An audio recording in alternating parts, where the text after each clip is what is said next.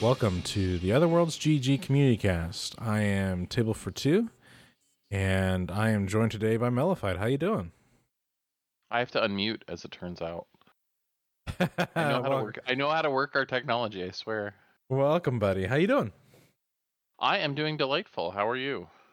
I'm doing pretty good. I almost forgot. This is episode number 18. We're uh, we're getting pretty close to the big 2-0. um, uh, so we can legally drink now. What what ah. does this mean for the show now that we're 18? Uh, Canada. We can legally drink in Canada, I guess is what it is. Oh. Uh, I guess I guess today marks the day that we can buy cigarettes and porn. Yeah. Wasn't that always it's gonna be that thing? kind of show, huh? I don't know. It might it might be. Don't do drugs, kids. Um, but yeah, um, we are sans Alien Pickle for the moment, um, but that's okay. There's still plenty of news to talk about. Um, actually, the first bit of news I kind of wanted to get out of the way was uh, the uh, 2021 World Video Game Hall of Fame inductees that happened this year. It's interesting. They did a they did a video. The Strong Museum is the one who um, who handles the Video Game Hall of Fame stuff, and their criteria for what they think about when trying to induct a game into the Hall of Fame is quite interesting. They talk about uh, influence. They talk about like how it does globally. They talk about how it does in culture and so on and so forth. And they went through the video that they put out for this year. They go back and they show all the different years inductees, and they actually include like source documents and all kinds of stuff for like preserving the game itself which is which is great. I think that's awesome that they do that but i also know that that just feels very selective because they are selecting only a few games a year to induct into that and i feel like as the years go on preserving these things can kind of become harder and harder. Um i wish they would do more in terms of like preservation work not just like hey hall of fame work um would be yeah it's nice sort of to... indirect right? They're they're bringing right. attention to these old games but they're not directly trying to uh, preserve them or anything. Right right. So this year they inducted animal crossing uh, specifically the, I, th- I think they're specifically talking about the animal crossing series uh, as a whole rather than just mm. like the new one. I think because they specifically talk about the one that came out on the gamecube is the one that they focus the most time on um, interesting. But they did for Switch, like right. Okay. Well, but they did talk about the Switch one though. They talked about the the new one for the Switch is and you know it's it's keeping in line with you know the old one because they talk about how it was the game is influenced by the seasons and it syncs up with the time clock on the, the console and blah blah blah. So so that was kind of interesting. The the other one that I actually thought was rather funny I was rather amused by this in- induction this year. It was Microsoft Flight Simulator. And again, they did it from the I feel like they did it from the perspective of the series rather than just a specific game because they actually went back all the way and talked about like the original flight sim stuff for the Apple II and how Microsoft like licensed that and then eventually it became Microsoft Flight Simulator and then of course we had the um the big release last year in 2020 for the the newest Microsoft Flight Sim. So that's which is coming to Xbox this summer too. Which is interesting that that's happening considering this game is filled with so much simulation type stuff that you can actually build out a full simulator and it's funny that you're going to be able to do that kind of gameplay not necessarily with a simulator kit but like gameplay at least you can play it on the Xbox.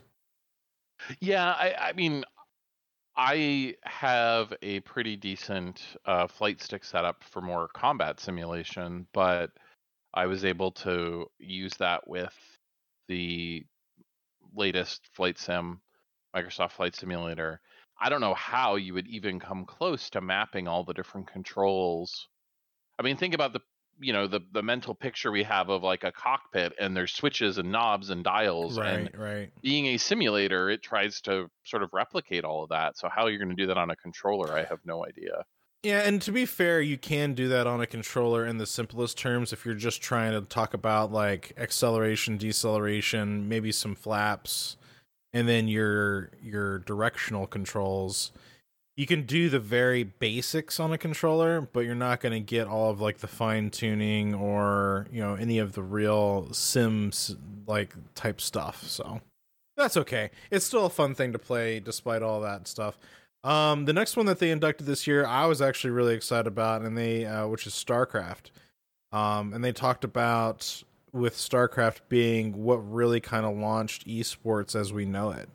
Um, I don't think we would have esports today without StarCraft because, and and it was interesting because like you know esports, you know back so so you want to talk about like Western civilization versus like you know Asian cultures and all that other stuff it's interesting that like the Asian cultures took on to esports at a very early stage in the gaming industry and like the like the the world of video gaming like way before anybody else. And I think that's really cool that they did that because I mean like you can go back and watch these StarCraft matches from like, you know, 1998, you know, 1999 like it's it's pretty mm-hmm. wild. Um so, and used, they used to broadcast that, and I'm pretty sure they still do. They broadcast that stuff on TV in like South Korea and such like that. So, yeah, uh, South Korea, at least in the late 90s, had not just one, but two 24 hour StarCraft channels on TV. Yeah, that's pretty nuts. And I think that's mm-hmm. also pretty awesome. so, you know, and you, so the influence of that just really, you know, it, it, from that, you know, we got esports today. So, it's definitely um definitely influential uh not just you know for its cool campaign and story and music and gameplay mm-hmm. but uh, mm-hmm. you know it's just influence on you know cultures around the world so that was a that's that's a prime example in my mind of what gets inducted i guess into the hall of fame there um yeah. and then and then the last one that they inducted which was kind of a, a another silly one to me but I, it's pretty cool too is where in the world is carmen sandiego um, I'm I'm more familiar with Carmen Sandiego in the sense of the old uh, kids game show. Uh, you know that that was on TV back in the '90s. Uh, so I'm I'm familiar with that uh, as a Carmen Sandiego more than the actual game itself. So, but yeah, pretty cool stuff, man. Um, exciting times as uh, all around. There's been a there's been a number of games uh, announced or uh, releases coming out that are, are, pretty exciting. I'm really looking forward to the City of Ghosts DLC for some for Cloudpunk. Uh, I really enjoyed Cloudpunk when it came out. Uh, I have yet to finish it, but the fact that they also included a first person mode in the game was such uh it changed the dynamic of that game. It's it's crazy because it was cool and fun to play from kind of like a almost like a scroller or like a top down third person, but to to take the the action of the art style that game into first person was really fantastic. Like you got to really see all the detail of all the city, even though it's kind of a blocky pixel city. It's very very cool to see up close. Did you play Cloudpunk? I have never played it. I've heard really good things, and especially the first person mode, but I've never gotten around to it. So, yeah, it's on my list to to check out at some point. Yeah, add it to your backlog. yeah, seriously. We we there was a, a conversation we had on the Discord uh, probably a week and a half ago where you were talking about needing a tool to manage your backlog, and do you remember what my response was? Steam. Yeah. Yeah, I just sent you the link to Steam. Like, oh, this works. yeah, that's pretty right. much that's my backlog is the entire Steam catalog. Just you know, all someday. like all thirty thousand plus games that mm-hmm. they have on mm-hmm. their catalog. Yep, yeah, someday. Yeah. Oh. So some of oh, them I man. might avoid though. well, maybe so, but still, like as in terms of tracking your backlog, it's just like, oh my god, I don't even know how where to begin. Um, well, that's the shame of it. That's the that's the blessing and the curse, right? Of having a thriving games industry is time. You know, um, I think I mentioned this before. Netflix talks about their competition isn't Hulu. It's not you know all the other streaming services. It's video games, it's movies, uh, at, you know, at the theater when we still had theaters. It's it's all the other things you could do with your time. Because if if you're going to sit down and watch TV, Netflix feels pretty good that they can get your attention because they have great shows. But getting you in front of the TV to sit down and watch something is the hard part for them, which I found really interesting. Hmm. Well, Sure. Was there? I I mean, Carmen Sandiego. I, I mean, it was a classic for me growing up in a little bit earlier than you in the '80s, and uh, the game was like a staple because it was educational, right? So, right. um, video games weren't entirely evil in the devil's work. Uh, if you had educational stuff on there, I guess. Well, I definitely remember the educational games growing up for sure because there was there was quite a few of them. I mean, I guess I guess one right off the top of the head that uh, probably a lot of people from my generation and yours would would remember would be like Math Blaster, or you know something like that. It's very Yep. you know No, that's true. very well known. It's kind of like um uh what was it um what was that typing game that they came out with that was like uh you're shooting zombies or whatever. but it was like Typing. uh, type yeah the typing dead or whatever it was yeah that was crazy very cool what else we got on this uh, on the release schedule coming up uh, there's there's a lot of Holy re-releases but there's also oh, some new stuff are. but yeah Yeah. Um, let's see where to begin. Uh, uh, an old GameCube game I, I remember very fondly. Uh, the series Baten Kaitos is getting. Uh, well, we, we think they're either going to do a re-release or maybe a new game. Ban- Bandai Namco just registered some new trademarks for that. That was kind of interesting. Um, Resident Evil 4 VR is going to be launching later this year as a Quest 2 exclusive. Um, they've reworked it quite a bit apparently for VR, so um, be interesting to see how that plays. that is a Uh, strange that is a strange place to find a resident evil exclusive yeah, I think I think they're doing it as we're going to talk about in a little bit because the Quest is so dominant yeah uh, in the industry right now. They can, Yeah. you know, that's their best bet. we'll get we'll get to that more but yeah Yeah. Um just burning through some other, you know, quick quick releases. Earth Defense Force 2017 and the sequel Earth Defense Force 2 are going to be coming to Nintendo Switch. Uh, the original EDF 2017 was actually a 360 game of all things. Uh, Xbox game? Xbox 360. I think it was Xbox 360. Anyway, uh, really a fun, fun, silly, goofy, over the top like B movie monster, you know, monsters, giant insects, and and giant robots and stuff that you have to fight. But uh, edf edf EDF. EDF.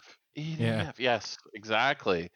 So, uh, looking forward to that. Midnight Club Los Angeles Complete Edition was relisted on the Xbox Marketplace. It was pulled down due to some licensing issue. It seems like Rockstar got that figured out. A lot of people I know were were pretty excited about that. Um, and then uh, I think all the rest of these are kind of updates and and um, new features and stuff. So uh, we can, we can jump over to something else. Well, yeah, the the one that we talked about pre-show specifically was the Halo Infinite support for crossplay and cross save on PC and Xbox, which is awesome that Microsoft is doing that like right out the gate. Um, with all, with all with almost with all of their new stuff, it seems like it's going crossplay or Game Pass, and you know, or at least actually- very quickly after release. yeah, or or or very quickly after, and and we can kind of jump into the Xbox. You know, we we're we're kind of we're kind of you know shameless, you know, in our devotion to Microsoft, but we we have a whole section just for some Microsoft um, information here. But um, it looks like Game Pass has reportedly surpassed 23 million subscribers. Which is awesome. We actually posted on our um, on our deals channel the other day. Uh, Mellified posted there was a deal where you could get a year of EA Play on Xbox that would convert to Game Pass. And it was like 80 bucks for like a year of this. And so you're essentially getting Game Pass Ultimate, by the way, for a year for $80, which standard, if you were to pay the $15 a month for that, it's like a hundred and something crazy Uh, 180. so yeah, you were saving a hundred bucks. Uh, Yeah. versus you know list price, um, because it's uh, 15 month for for a year. And Um, mind yeah, you- a great deal.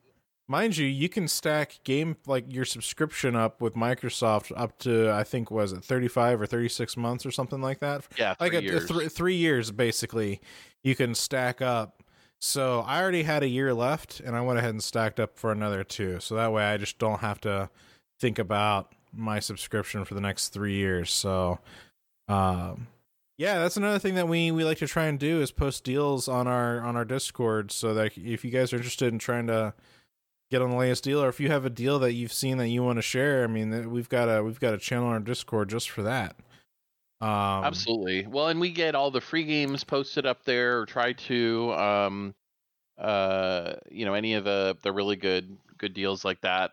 Um, sadly, the console, you know, hey, you can go buy an Xbox and or a PlayStation. Those things go so quick that uh, they don't last long enough to post on the Discord. But just about everything else.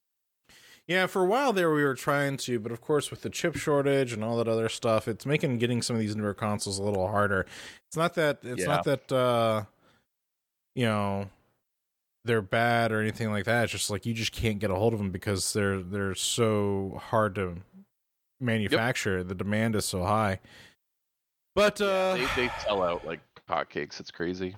Yeah, it's pretty nuts. Um, also, Microsoft is bringing an FPS boost support for up to 97 of the games on the Xbox Series X and S. Which, uh, if you're lucky enough to find yourself uh, getting one, that's a really cool feature. Um, and we have we have some we have a list of we have a few games here that we've talked about um, in our updates section that's actually going to be getting some of that upgrade stuff. Which I I think like Jedi Fallen Order is getting. Um, a PS5 and Xbox Series X upgrade, um, Mhm. you know, stuff like that. So pretty, pretty Well, Far- fantastic. Is my Far Cry games that's getting a 60 FPS boost on Series Which X one- and S. Which which ones were those Far, again? Far Cry, sorry, Far Cry 5 oh, okay, yeah, and uh, Wasteland 3, uh, which came out fairly recently. That's a Microsoft published game. Uh, is also 60. Deus Ex: Mankind Divided, which was a really great uh, shooter slash kind of define your own path through the through the level, is getting a 60 FPS boost as well. Alien Isolation, uh, Assassin's Creed Unity, oddly, which uh, was certainly not very successful when it came out, but uh, really interesting. So, lots of good uh, free updates. I can't beat that. Yeah. Well, Um, speaking of speaking of uh, free updates, did you hear about that Doom Eternal shit? yeah, well, this is this is a little strange. So, Doom Eternal came out, and uh, they made kind of a big deal about, hey, we're not gonna do you know all kinds of microtransactions. Um, yet now I can go and buy skins uh, for the game, and uh, yeah, so it kind of seems like they they um, went back on their word there. Um, I think my understanding of the situation is that they, uh, what happened here is they did seasonal. They have a season pass type system, and so people want the, um, stuff. You know, the cosmetics from that season one gameplay, but they're not available now because the season's over. And so that's what they've released as paid DLC. I personally it doesn't bother me. Like it's cosmetics, you don't buy it, you know, if you don't want it, but um I certainly think it's weird that they uh said that they were not going to do this and then they turned around and did it. Like this seems like something you could have foreseen as being part of your your business plan. Hmm. Yeah. So, I don't know. Just there's just there's a lot there's a lot of weird weird shenanigans going on with that. You know it's interesting though, uh speaking of shenanigans, um you know this whole like Epic versus Apple court case stuff that's going on? Uh, yeah, for those who don't know, Epic, uh, engineered a lawsuit. I think it's fair to say. Um, and and whether whether you agree or disagree with with their central point, which is that they don't like paying Apple a percentage of all of the microtransactions uh, Apple's platform and Google, by the way. They Epic it, it always it's always Epic versus Apple, but Epic actually sued Google as well for the exact same thing at the same time. But um, Epic had all the marketing, all of the the lawsuits ready to go. They pushed an update to the app stores that they knew was breaking the rules so they could get pulled down so they could turn around and immediately sue so they knew what they were doing when they when they did this but ultimately um, as a result of this lawsuit which is ongoing uh, we are getting all sorts of dirt on the inside of the game industry and how things have worked and um, because it's all being subpoenaed as part of this case and uh, it's really been interesting we've got some some pretty significant revelations coming out of this um, one that that i thought was really interesting um, almost half of Fortnite's revenue comes from PlayStation. Uh, I think just because the PlayStation 4 is such a popular system, that's where a lot of people are playing it, and it's also kind of tends to be the one that I think a lot of people um, play Fortnite on for whatever reason.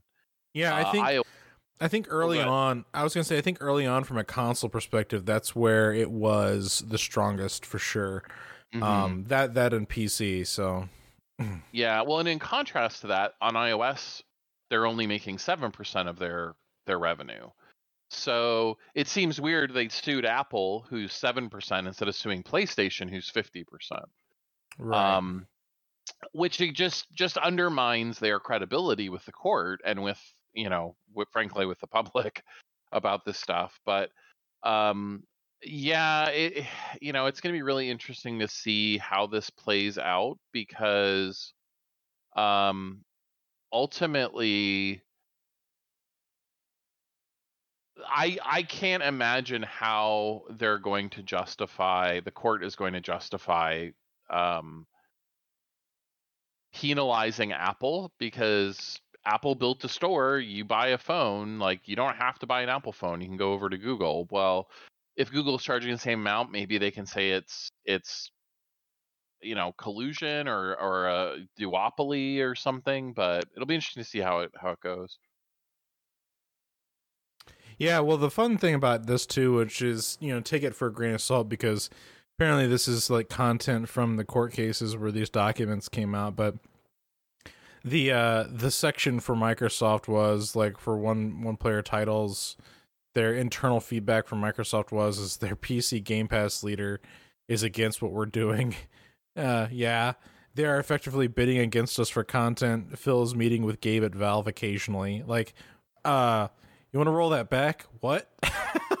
like, so uh, to talk about what though? Like that that doesn't make sense to me. What he would uh, be talking to Gabe about? There, I mean, Microsoft has already re like put themselves out there on Steam. Like I mean, they've got I mean, never never in my lifetime I would have ever have thought I'd be able to buy Halo on Steam and yet here yeah. we are, you know. Yeah. So yeah, what what universe did we end up in? Uh, yeah, I, yeah, it's it's interesting. Um, I really think you know, Mike. This is Microsoft's uh, sorry, I was gonna say the same universe that gave us the 2020 pandemic. like, yeah, yeah, you, you, get this, but you also have to get this. It's like, well, shit. It, yes.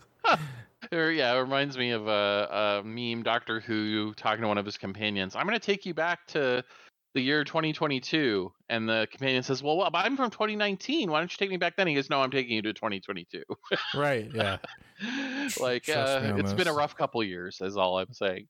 Yeah. Um, I, I you know I think ultimately Microsoft cares about they they've realized that that pissing off gamers is not a good business model, right? They they did it a couple times now and it's failed spectacularly for them. People have long memories. And they've turned that around. I think uh, you know, it's showing in their profits. They their revenues rose 15 billion dollars over the last 12 months.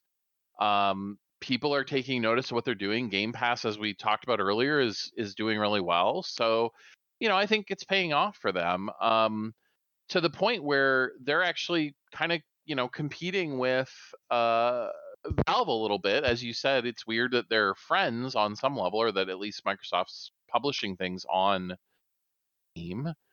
But it came out recently. Uh, Microsoft announced that they are dropping their cut on games published on the PC side to 12%.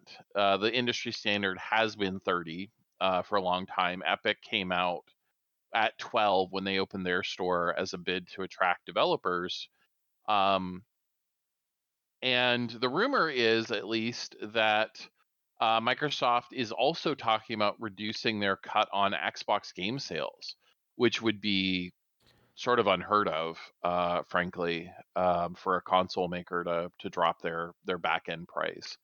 Now it's a little it's a little bit interesting. Like every time you do a patch on Xbox, that patch has to be certified by Microsoft. And guess what? You pay testing fees to put your your patch in for test. And if you're you fail, then the money you paid is is still spent. Like if when you fix the patch, you have to resubmit it for certification, which means you have to pay again. So Microsoft makes a ton of money off of stuff like that. Um, but uh, you know, cutting from 30 to 12 percent on the PC side, I don't know, you know, what how much of a cut they do on Xbox.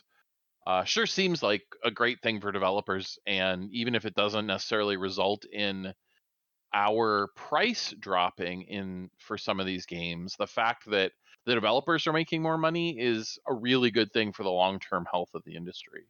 Right, and you, you couple that on with their ID at Azure stuff that they're going to be working on putting out. Like it's just doing, it's going to encourage more, more people to want to come to that platform and say, "Hey, like Microsoft is playing real nice with people." Um, you know, encouraging them to use their platforms, and you know, we get a lot of money for it and stuff. So I mean, it it just it just seems very positive all around, in my opinion. So, yeah, yeah. We have some we have some some darker topics, some some news that's going to make me very angry. Uh, before we get to that, do you maybe want to talk about some of the interesting stats that came out about uh, Steam VR and Oculus? Yeah, so we we alluded to this earlier about Oculus. I mean, say what you will about the fact that Facebook owns this, and it's really unfortunate that they do, but the fact that they do also means that Oculus gets a lot of money in in development and being able to do this. And so so by doing so, they've been able to put out and uh, their Oculus Quest 2 for example. It's the Quest 2 has been selling really well. Um, as a matter of fact, it's selling so well that you can get an Oculus without Facebook now for an extra four hundred dollars. Now I don't know if anybody wants to to pay that because it's already at like three hundred dollars. You know, who wants to pay like seven or eight hundred dollars for a VR kit? Unless you know you really want to. At that point, if you're going to spend eight hundred something dollars, you might as well go for some higher An end. index. Yeah. Right. You know, do do something that's going to be like a room scale piece of equipment. Mhm. But Well, Oculus. the, Go ahead. the one thing that I should add, well, sorry to interrupt you, but uh, the one thing I should add there is it's not just an extra 400. There's also a $150 support contract right. uh, annually that you have to pay on top of that. So that's a pretty pricey because it's meant for business. To be clear, it's a Yeah. So for for all of its whatever you want to call it, I guess it's uh, it's pretty interesting. So so moving on from there though, um, o- Oculus headsets are now used by sixty percent of the VR players on Steam. Hot dang! Um, you know. It, because the Quest 2 is doing some really cool things where not only is it's is it its own ecosystem, right, with the with the Oculus ecosystem, the Oculus store, you know first party stuff that you can get right there just installed on your oculus. You can hook the darn thing up to your pc and play any vr supported stuff on your pc as well. Of course if you have a you know supported graphics card.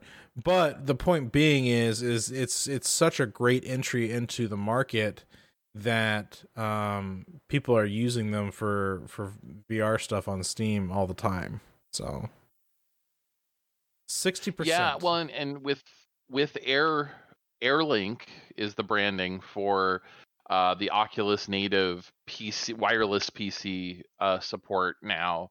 Um, you know, clearly this to me is the future. Like we will not have cables connecting us to our PC while we're in well, VR. and let me which- and let me add, let me add to that that if you have good Wi-Fi at home, this AirLink stuff is shockingly good. Like I'm Mm-hmm. I'm playing VR games from my PC to my Oculus over the Wi-Fi, and I don't have And to be tethered. Yeah, and it just works. It works shockingly well, actually. So it, it worked great with virtual desktop. I think AirLink is Oculus's you know first party solution that's still in some ways better, but still has more rough edges. But it just came out like um, Right. the virtual desktop's been out for a while, and I think virtual desktop is going to continue to offer things that that Oculus won't. Um, particularly around things like making Steam games better, because Oculus doesn't want you to play Steam games; they want you to buy it from them. Um, but all that said, like, I, I mean, we're in such a fantastic time technology wise for this.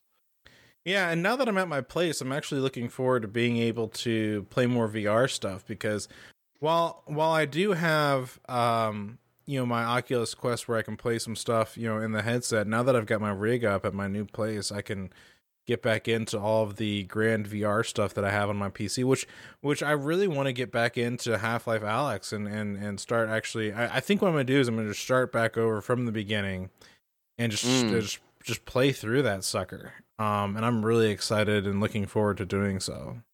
Yeah, well, I was telling you, um, my son Kitten Sushi and I um, were uh, trying to play the co-op of uh, Warhammer 40k Battle Sisters, which is an Oculus Quest uh, exclusive VR game uh, that has like a co-op horde mode.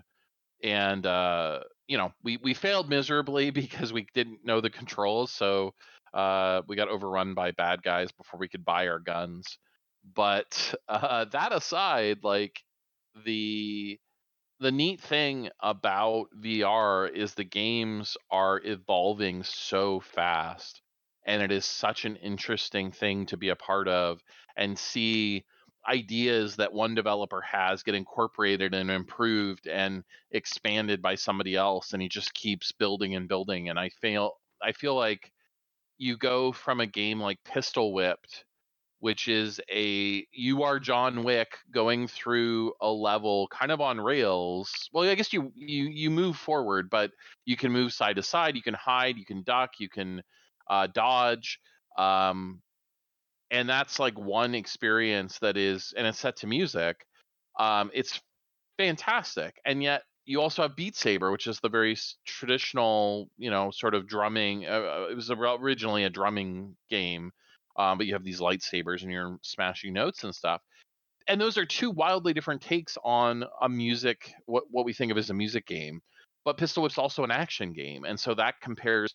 It's just this neat mashup uh, of ideas. Um, I'm really excited to see where it all goes. I actually just saw another uh, VR game that uh, to uh, what was it? I think either yesterday or today that got me really excited, which was uh, De- Demeo. Uh, Yep. That looks awesome. Uh, which isn't you know it's it's basically like an RPG dungeon crawler card game thing. So imagine, if you will, you're actually in a VR like room playing a tabletop like D and D game, but that's also like a card game.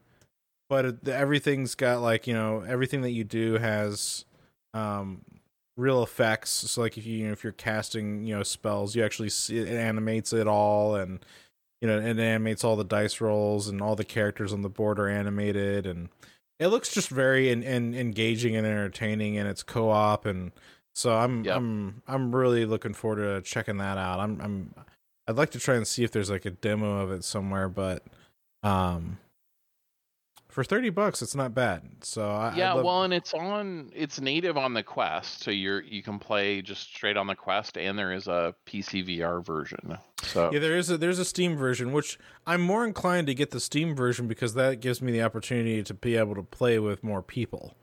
Um, so that's that's kind of my philosophy behind Double that. check because at least I haven't looked to be fair, but a lot of VR games are cross-platform. 'Cause And that the- might be that may be true. That might be true. the multiplayer community is so small for VR, they kind of have to be to have any chance of getting you know people playing. Unfortunately, Well, I know that's not the case with Beat Saber. Beat Saber is one of the exceptions for sure. Um, but I know um, there's a Reddit in the in the I think the Road to VR Reddit or or one of those. There's a nice wiki that kind of outlines all the different crossplay. I'll find the link and post it in our Discord because I found that really helpful in the past. Well, that's some exciting Um, stuff. What else we got here? Oh my gosh. Okay, I got to talk about Activision for a minute. I Do it. I oh Jesus. Get it off your chest. Get it off your chest. so as if it weren't bad enough that I think last show, last news show, we talked about Activision Blizzard laying off another hundred plus people after having record record profits. Um, you know, but and it was announced that Bobby Kotick was going to take home an extra 230 million in in bonuses because the company was doing so well, as they're laying off all these people.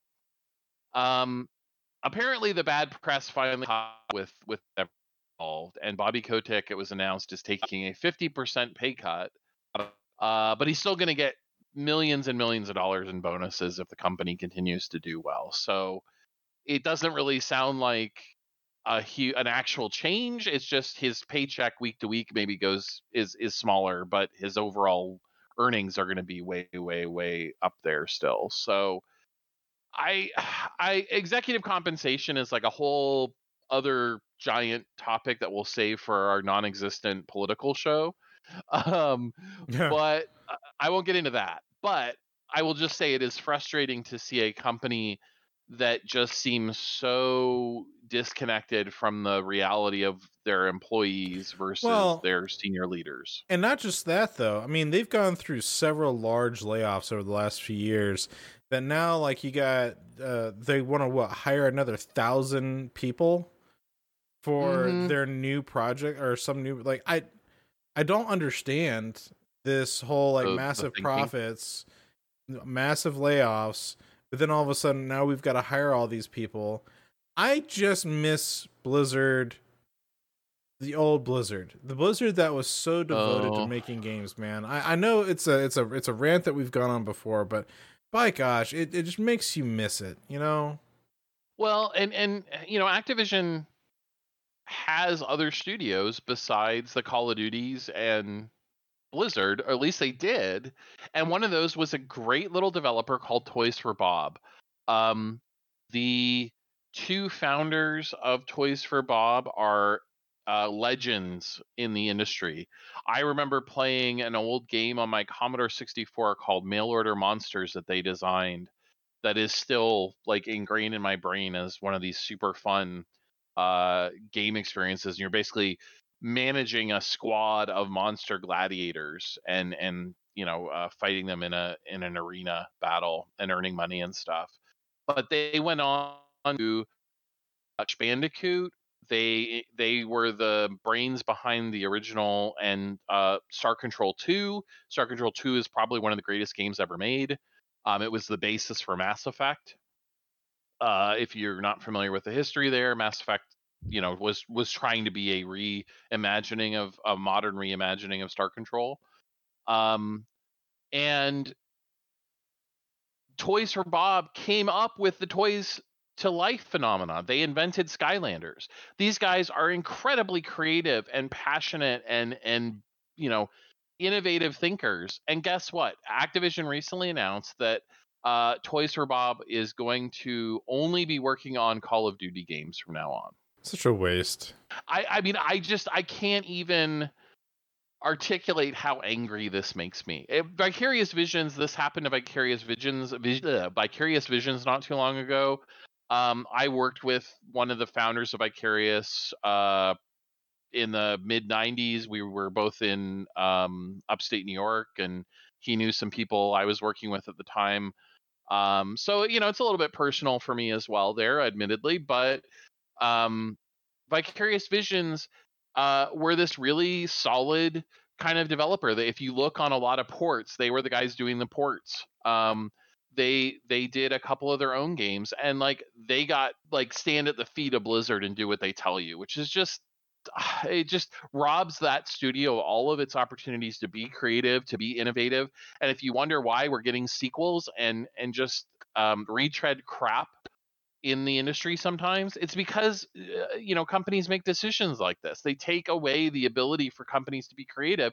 Even even teams that have demonstrated incredible uh creativity like toys for bob friggin skylanders uh, like oh my gosh granted they ran it into the ground and they overdid it but what a neat concept. What a fun way to engage with games to take an action figure and pop it on and see it come to life on the screen. And and it, it like just so brilliant to come up with something like that. And, you know, now now they get to make Call of Duty all day. It just pisses me off. Yeah, I I get it. I'm I'm right there with you. I'm right there with you. Well, let's see.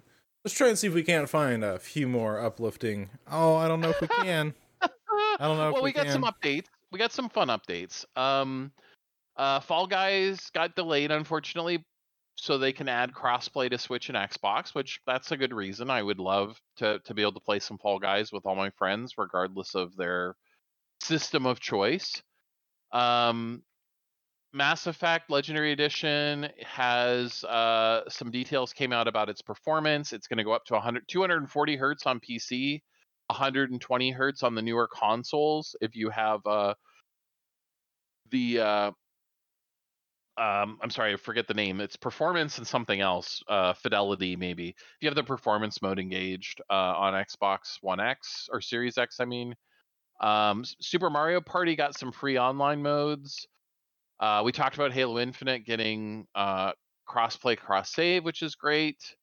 Um, Jedi Fallen Order is going to be getting a free update for the new consoles, as is Subnautica. So you know, there's some good stuff there.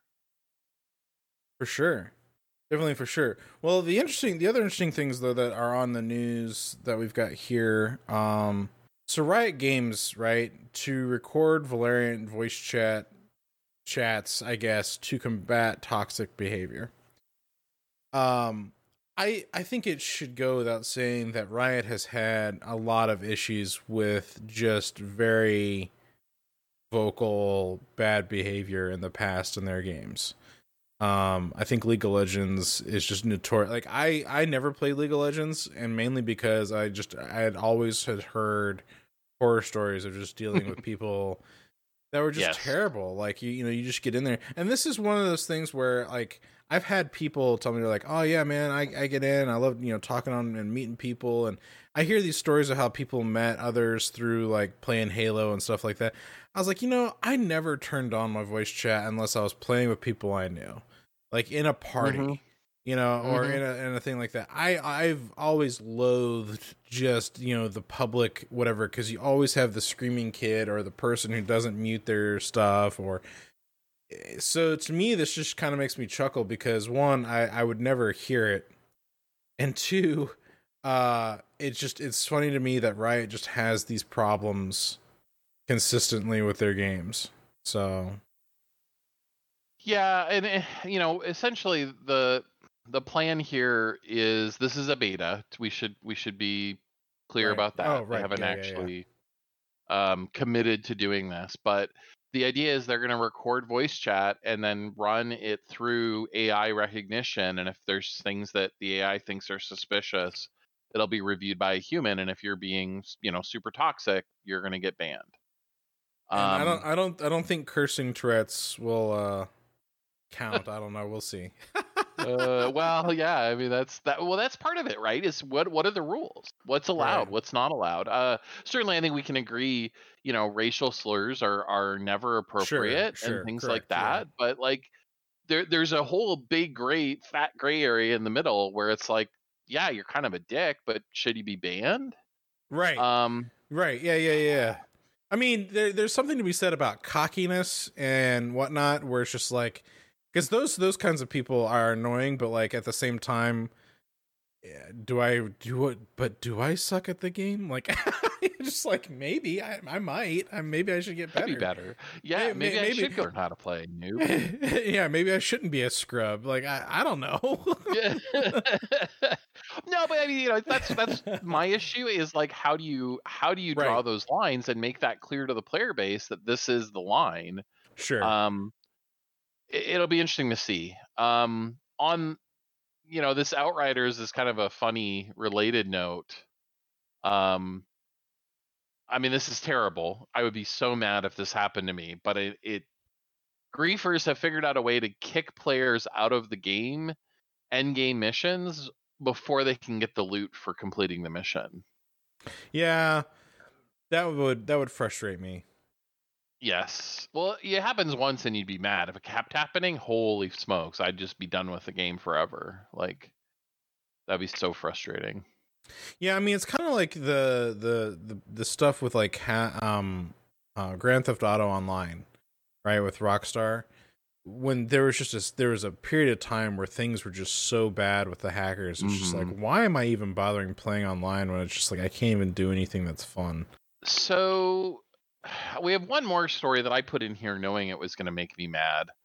Um, maybe you can kick it off so I don't go straight into the rant and explain what's going on, or, or do you feel like I should explain the the Sony crossplay shenanigans? Well, you might you might need to explain it, but like Sony's charging for crossplay support to quote unquote protect PSN revenue. I yeah. I I'm so I Sony's business practices. Okay, let's let's let's table for for a second aside the fact that we know that there are really great first party games on Sony and Nintendo. They they do have some awesome games, and I'm not going to sit here and trash the stuff that's good. The thing that bugs me so much right now about Sony and Nintendo specifically is their business practices are just like ridiculous and I don't understand how they keep getting away with it um, or keep staying in business because of their business practices. Sony, I can understand more than Nintendo. Nintendo just surprises me. Like, how are you guys still here? I, I guess people love Zelda that much, and I think people love Mario that much, and Animal Crossing that much. I mean, clearly, but um, man, their business practices are terrible. So so break it down. What's going on with this the Sony stuff? So Sony basically says, well, okay, you know, you guys all want us to support crossplay, but we don't want to lose money.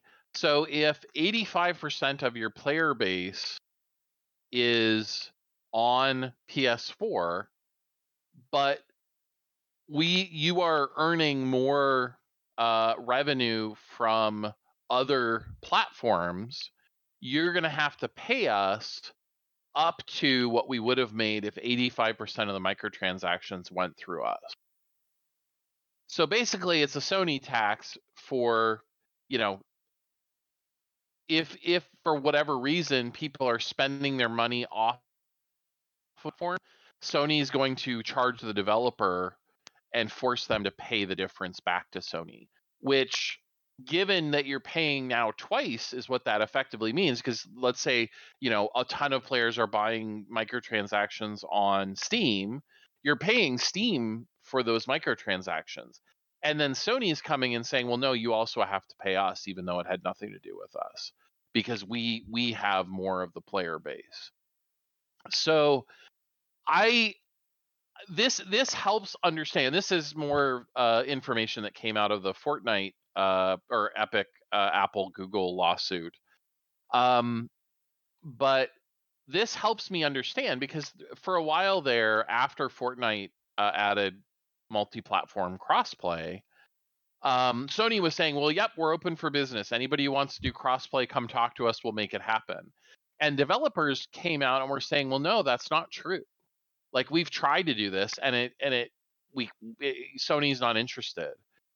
And what uh, what the gap I think may have been is the business terms, and specifically this, you know, cross revenue, cross platform revenue sharing that Sony was insisting on, where you have to pay them I like you said, I don't understand how they got away with this, other than the fact that players were demanding crossplay, and Sony, you know, these were this was the the price of entry on the Sony platform if you want to do crossplay.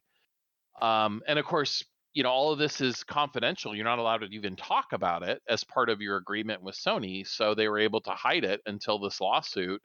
Uh, so I think it'll for maybe it'll force a change to their policies, or um, people will be a little bit more aware of sort of the consequences of crossplay when it comes to PlayStation, but um, I don't think it helps Sony to have this come out. Uh, what do you think?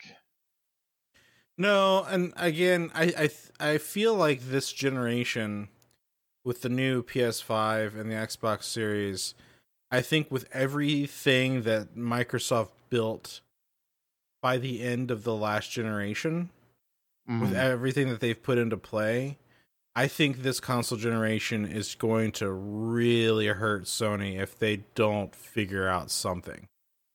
And I think uh, I, I I really do believe that.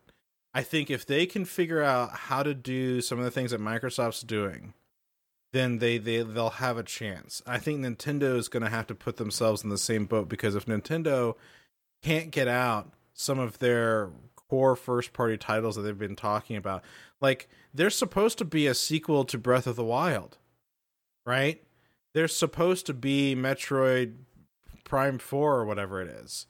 Like these things that they've talked about and they've announced, and of, of course, we've heard some horror stories about how Prime 4 had to get completely scrubbed and they had to start all over again.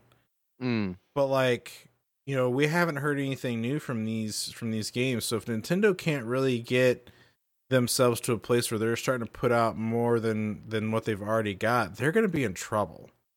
And I think I think Microsoft is doing all of this great work by cutting these prices, by getting more people to develop games, by buying by buying up Bethesda and all of the ZeniMax crap. Like holy crap. by the fact yeah. that by by the fact that Epic is getting some exclusive deals from games that used to be exclusive to only Sony. And by that I mean the Kingdom Hearts series. You can buy mm. the mm-hmm. Kingdom Hearts series on PC now. Like why do I need a P- PlayStation for that? You know, or you know, why do I need a PlayStation to play Horizon Zero Dawn or Death Stranding? I can get those on Steam now. So Yeah. I think I think Sony's going to be real. I mean, they're they're coming out with a new, um, was it Ratchet and Clank or uh, mm-hmm. right? Yeah, right. You know, which which looks fantastic. They're coming out with another Horizon. They're coming out with apparently there's another God, another, another God of War being worked on. So they have and another Spider Man. So they have a few of these games that are going to be great, but there's less and less and less that is just for them and there's more and more opportunity. Like I said, Game Pass Ultimate is the best deal in gaming to buy, bar none, right now. Mm-hmm. I mean, and it's obnoxious what you get with that. So, and it it just keeps getting better. So, I mean, if you have an Xbox or even if you have a PC, like, and if you have both, like, you know, good night yeah, and that's and that's not and that's not to say that I don't like these PlayStation games. I think they're great games. Like they're they've got some great exclusives, those that they still have left. But right. But you know, if they're going to survive and thrive, they're going to have to change their practices. They're going to have to figure out something else. They're going to have to. I think what they need to do in Nintendo as well, they need to open up their catalog if if anything, they need to come up with some kind of equivalent to compete. Because even Phil Spencer and I've talked about this at nauseum before. They their competition's no longer Sony or Nintendo. It's about ecosystem, and mm. Sony and Sony and Nintendo don't have the ecosystems to keep up. They have the games. They've got games, and those games are going to sell those consoles. But for how long? For how long are they going to be able to keep up with just their games when the ecosystems are what's taking over. Microsoft clearly is hitting pretty strong on that. So that that's yeah, my and... that's my soapbox answer to your question. no, no, no, that's great because I think I I I think there is a pattern with Sony specifically, and and to a lesser extent Nintendo, of arrogance. Right? They they do really well in the marketplace, and they get complacent or they get arrogant. And Microsoft, I think, was guilty of this too with the, the, the end of the 360 era. Um, Mhm, Yeah. and they sort of forget that they have to be competitive, that they have to be a little bit hungry, that they have to earn uh, the gamers' love, and you know they they get greedy, for lack of a better term, right? And this Mhm. is you know not not unheard of in other spaces. Like I I've talked before about how Blizzard, WoW ruined Blizzard. Um, even unfortunately, with how- un- unfortunately. well, I agreed, but but I'm saying, it, you know, even without Activision's influence, I think Activision made it worse or accelerated it. But Blizzard uh, got addicted to monthly revenue, and they wanted, they were tired of worrying about, you know, we better ship this game, you know, that tension between we better ship the game so we can get the money to come in, or we want to finish the game and polish it to our standards, right? That I was think always I- a. I think that's I think that's exactly what's also happened with Valve. They were like, "Wow, we're making a lot of money as a storefront. We don't have to make games anymore." Yeah, yeah. Absolutely. And and so I don't know, I just feel like Sony and, and I I'm not I don't feel as strongly about Nintendo as you do. I think that they're at least getting to a better place with the Switch, but I also understand, you know, the the reluctance to buy into the Switch ecosystem at this point given the history. All of that said, we are in a spot where I think we are how do I put it? I think that we are going to see Sony in particular have a a real hard time when the next gen consoles are no longer supply constrained. Um, people are going to have had several months now to see the things that Microsoft is doing and the things that Sony's not. Um, like I'm thinking of uh, Sony does not allow refunds the same way Steam and Microsoft do uh, for up to you know two hours played or two weeks. Uh, Sony does not have um, a clear date when they're going to support additional storage on the PS5 uh, through you know of the fast storage that you need for the the next gen games. Um, Sony has really pushed PlayStation Now as much as they've pushed anything, I guess, but it doesn't compete with with Ultimate, and so and yet it costs you know almost as much PlayStation Now. So where does that leave them? You know, it leaves them in squarely in second place, I think, unless they you know make some changes.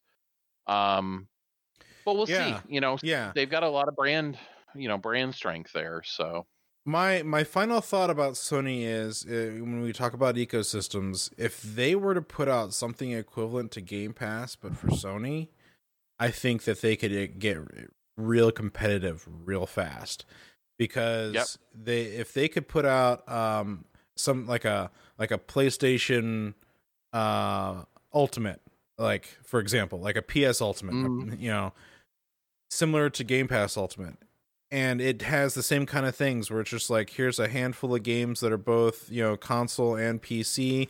These you can only play on PC. These you can only play on the console. Um, you know you can sh- you can stream it. You know, or not not necessarily stream it, but like you know you have that full library of all that. You know, I I, I really do think, and they put it at a similar price point, and they wrap. I think they need to combine PlayStation Now and PlayStation Plus into one product mm-hmm. sell it for 15 bucks and make it work on the PC, and you're going to have people buying it. That would be very appealing for people absolutely i just don't know if they have the ability to do that given the business terms that they want from their gaming property Irony's also- a, iron, irony's a bitch, right? So I mean, they could use Azure. you know, they could use Azure, or yeah you know, they could Oh, use. AWS. Like, I mean, these these. well that's that's an interesting point though part of the the problem that sony has is they are not a tech company right? Not Oh, anymore. I mean not not like they used to be, right? not like they were in the 90s or in the 80s like they're they're not as big of a consumer electronics maker. They own some entertainment stuff in the movie industry and all that but um, microsoft is absolutely a technology company and with azure they have a huge uh, advantage because they're paying you know cost for uh, all of the the data center space all the network and they share that that uh, infrastructure across a bunch of different businesses that are profitable on their own uh, office 365 and things like that. So yeah i mean i i think sony's going to have a tough time. Um it'll be really interesting to see you know the next year like how things go especially as vaccines become more widely available for covid and people are starting to get out more is anyone going to want to stay home and play video games i don't i mean maybe maybe we'll have six months where everybody's just outside doing stuff i don't know it, it's going to be fascinating to watch Outside, out, outside, like in Ready Player One on their VR Oculus quests, like running around. Yeah. Uh, yeah well we're going to have the vr headset on with the pass-through mode so you can see what's going on around you as you run run around Ah, that's funny. That would be funny. You know that AR pass through mode is actually pretty cool in the Quest 2. It I Was. I was really impressed with that. I use that as my background just because like with between the kids and the dogs and whatever else, like I want to know what's Yeah. going on around me even while I'm in VR, so I I can quickly switch out to it if I need to. Well, um, we're still running our giveaway over on our Discord, so come on over to that discord.otherworlds.gg. We get to hundred uh, members here. We'll do some twenty-five dollar gift card giveaways. So, um, we'll be we'll be doing that. Uh, we also do our community game nights. We just spun up a new um, Stellaris session. So if anybody wants to come and play with us, we'll do some hot joins. You guys can pick an alien race and just jump on in the game with us. Uh, we'd love to have you guys come and join out. So come on out for that. Um, and yeah, I think I think it's all fun and games here. Um, I, I'm working. I'm working. I'm working currently on a merch store uh for Otherworlds GG so we can start um having some merch because honestly I love our branding and our logo. I want to get some shirts. So Yeah. uh yeah. maybe like a maybe like a fancy polo, you know. Um, Oh, well. you know, wear it to work, you know, that kind of thing. um, nice.